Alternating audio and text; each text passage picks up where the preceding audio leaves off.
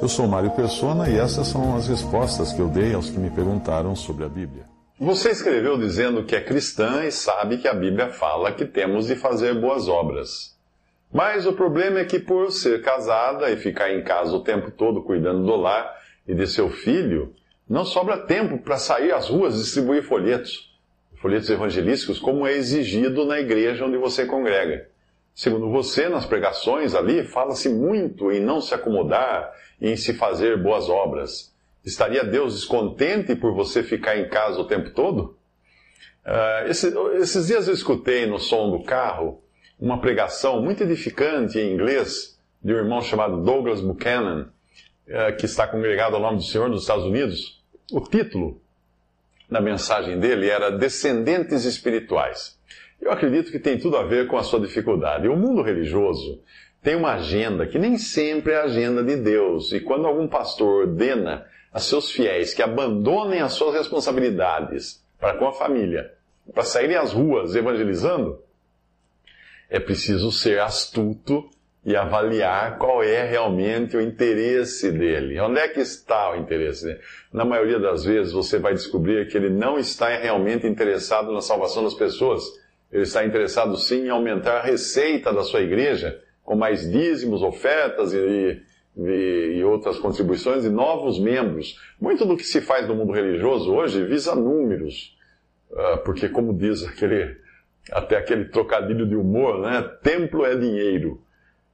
Essa passagem que eu vou ler agora tem tudo a ver com o assunto. Lembrai-vos dos vossos guias, os quais vos pregaram a palavra de Deus, e considerando atentamente o fim da sua vida, imitai a fé que tiveram. Hebreus 13, versículo 7. Essa tradução é melhor que a outra que diz, lembrai-vos de vossos pastores. Porque a palavra pastor teve o seu significado tão adulterado pela existência hoje de um clero nas igrejas, que alguém pode achar que seja falando daquele homem no púlpito. Guias mostra melhor a que está se referindo.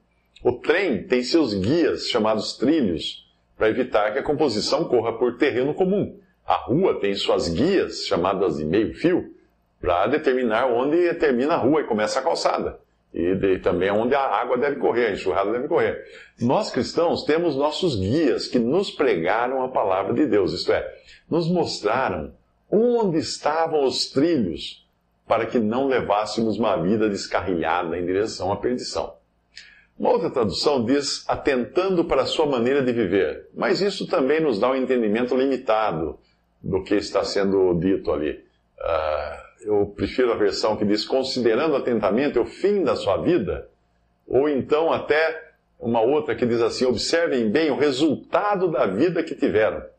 Isso quer dizer que não é apenas o começo e meio da vida de alguém que deve nos impressionar, mas principalmente o fim, os resultados de uma vida de fé. Mas mesmo assim, se nós nos concentrarmos na imitação da maneira de proceder de alguém que terminou sua vida com um bom testemunho, nós vamos estar perdendo de vista o motor dessa passagem, que é a origem de tudo. O motor é a fé.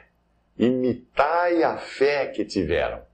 Então, voltando àquilo que eu disse, do áudio que eu escutei, o pregador naquela gravação dizia na sua mensagem sobre o poder da fé de alguém que consegue contaminar dezenas, centenas ou milhares de pessoas, como se causasse uma enorme epidemia do bem. Não se trata necessariamente da maneira de agir de alguém, que pode até servir de exemplo para seguirmos e tudo mais, mas principalmente da fé contaminante. A exortação é para imitarmos a fé que tiveram. Quando ocorre uma epidemia, os cientistas correm contra o tempo para detectar duas coisas. O paciente zero, que é aquele que deu origem ao surto, e o vetor, que é o ser vivo que é capaz de transmitir o agente infectante de maneira ativa ou passiva. Pode ser um mosquito, uma pessoa, um animal. É dessa epidemia que o autor de Hebreus está falando. A fé de um paciente zero pode contaminar muitos, como aconteceu com Timóteo, que foi contaminado pela fé primeira de sua avó e depois de sua mãe. Passagem assim, trazendo à memória a fé não fingida que em ti há, a qual habitou primeiro em tua avó Aloide e em tua mãe Eunice, e eu estou certo de que também habita em ti. Tu, porém, permaneces naquilo que aprendeste e de que foste inteirado, sabendo de quem o tens aprendido e que desde a tua meninice sabe as sagradas escrituras que podem fazer-te sábio para a salvação pela fé que há em Cristo Jesus. 2 Timóteo 1, 5 e 3 e 14 a 15. Na mensagem, o pregador contou, a mensagem que eu estava ouvindo no carro, o pregador contou que estava de viagem e parou em uma cidade só para procurar o cemitério e a sepultura de um homem que ele nunca conheceu pessoalmente, mas de quem só tinha ouvido falar. Não foi uma tarefa fácil, porque o cemitério era enorme. O homem tinha morrido no século XIX, ainda jovem e solteiro. Porém, no seu curto espaço de vida, a sua fé foi o vírus causador de uma epidemia do bem que disparou toda uma sequência de eventos que levaram muitos a crer em Cristo, começando com a sua noiva, com quem ele nem mesmo teve tempo de se casar, porque ele morreu cedo, jovem. Mas antes de morrer, ele pediu ao seu melhor amigo que se casasse com ela, que cuidasse dela. Então a pregação dessa mensagem seguia dizendo que naquele salão onde todos estavam, onde o pregador, o Douglas, estava pregando, havia alguns que eram descendentes espirituais da fé daquele homem e talvez nem soubessem. E havia muitos outros que não estavam ali ou que já tinham partido para estar com o Senhor. O foco da mensagem, então, estava em mostrar o quão poderosa pode ser a fé de alguém, por menor que tenha sido a sua atuação visível nas ruas ou nos púlpitos, ao ponto de possibilitar toda uma geração de salvos. A maioria dos salvos não se converte em grandes concentrações e cruzadas evangelísticas, não. Embora nesses eventos possam acontecer muitas conversões. A maioria das conversões ocorre em lugares e situações longe das vistas públicas, dos olhares públicos. Em lugares como a estrada deserta que desce de Jerusalém a Gaza, lá de Atos 8, 26. Filipe era um que estava sempre preparado para responder com mansidão e temor a qualquer que vos pedir a razão da esperança que há em vós, como fala Pedro em 1 Pedro 3,15. E só quando nós estivermos na presença do Senhor é que iremos descobrir quantos do norte da África, para onde o eunuco retornava, foram contaminados pela fé do eunuco que tinha sido contaminado pela fé de Filipe. Na passagem, o pregador deu também o exemplo de Abigail e de como aquela mulher sábia e fiel a Deus impediu que Davi obedecesse os seus instintos carnais de vingança e cometesse uma loucura. Abigail o ajudou a ter uma melhor perspectiva do que estava acontecendo e a esperar que Deus resolvesse uma situação que de outra forma não teria solução. A fé de Abigail arrefeceu a ira de Davi. Eu falei algo sobre isso numa pregação do Evangelho de título Delação Super Premiada. Procure na web, Delação Super Premiada, Mário Persona, onde eu falo da fé de Abigail. Bom, o exemplo que mais chamou atenção nesse áudio que eu estava ouvindo no carro foi o de Boaz. Afinal, quem teria contaminado Boaz com uma fé genuína e cheia de graça, como essa fé da avó e da mãe de Timóteo? Quem teria sido responsável em contaminar Boaz? Boaz casou-se com a moabita Ruth, após Ruth ter ficado viúva do seu primeiro marido, e ter permanecido com a sua sogra Noemi, quando a sua sogra retornou para Israel, depois de um período de esperanças frustradas na terra de Moabe. A história toda você pode encontrar nos capítulos 2 até o capítulo 4 do livro de Ruth. Mas Ruth e sua sogra Noemi foram morar em Belém, depois que voltaram de Moabe, foram morar em Belém, e para saciar a fome, para matar a fome, Ruth passou a colher cereais nos campos de Boaz, que era parente do falecido marido de Noemi. Em Israel, não era considerado roubo alguém entrar no campo de outro e colher alimento com as mãos.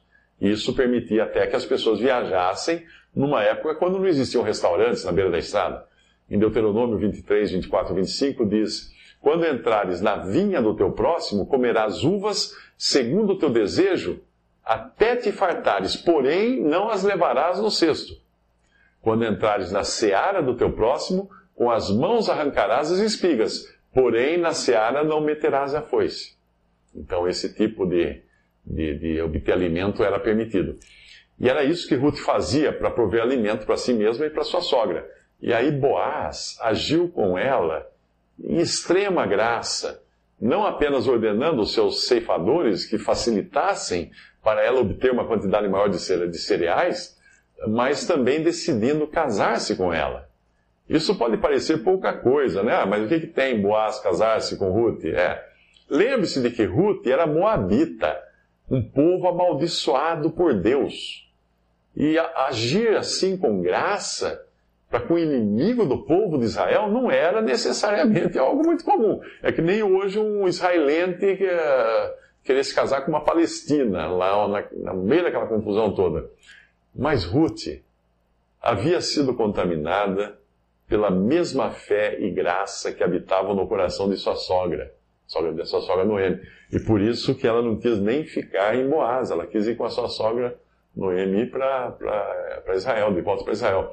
E o mesmo acontecia com Boaz, que era um homem rico, poderoso, que todavia tinha uma fé simples e cheia de graça, que herdou de quem? De quem Boaz herdou essa fé que o levava a casar-se com uma mulher que não era exatamente uma pessoa pura para ele se casar. De quem herdou essa fé? Somente pessoas que foram impactadas com graça sabem como agir em graça para com outras pessoas, ainda que sejam como Ruth, de um povo amaldiçoado por Deus. Afinal, humanamente falando, Boaz não tinha nada de que se orgulhar do seu passado. Porque a sua mãe, sabe quem era sua mãe?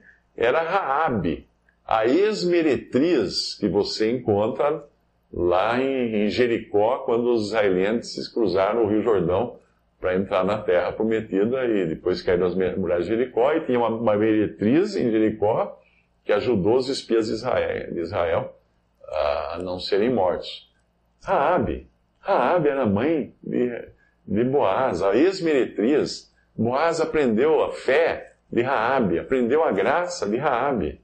E da linhagem gerada pela união de Boaz e Ruth, sabe quem iria nascer alguns séculos mais tarde?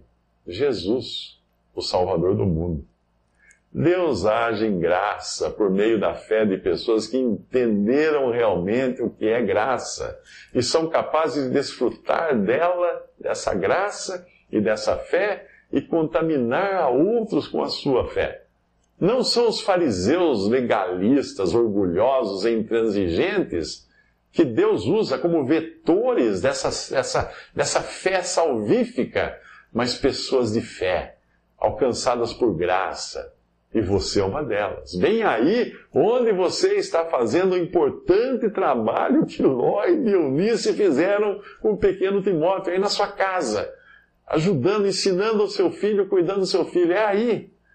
Muitas mulheres fizeram coisas em suas vidas e carreiras que acharam ser mais importantes do que ficar em casa cuidando dos filhos, mas nenhuma teve o nome registrado para sempre nas páginas das Escrituras. A avó e a mãe de Timóteo tiveram. Por isso, continue contaminando o seu filho com essa sua fé no recato do seu lar. E não dê ouvidos àqueles que querem dizer a você que isso é pouco, que deveria estar nas ruas evangelizando. Para o olhar humano, a fé que habitou primeiramente em Loide e também em Eunice poderia parecer desprezível. Essas duas ficaram em casa só ensinando Timóteo, por que não saíram para trabalhar fora? Mas foi graças à fé dessas duas mulheres que nós temos Timóteo e temos duas das mais encorajadoras e instrutivas cartas de Paulo. Visite respondi.com.br. Visite 3minutos.net.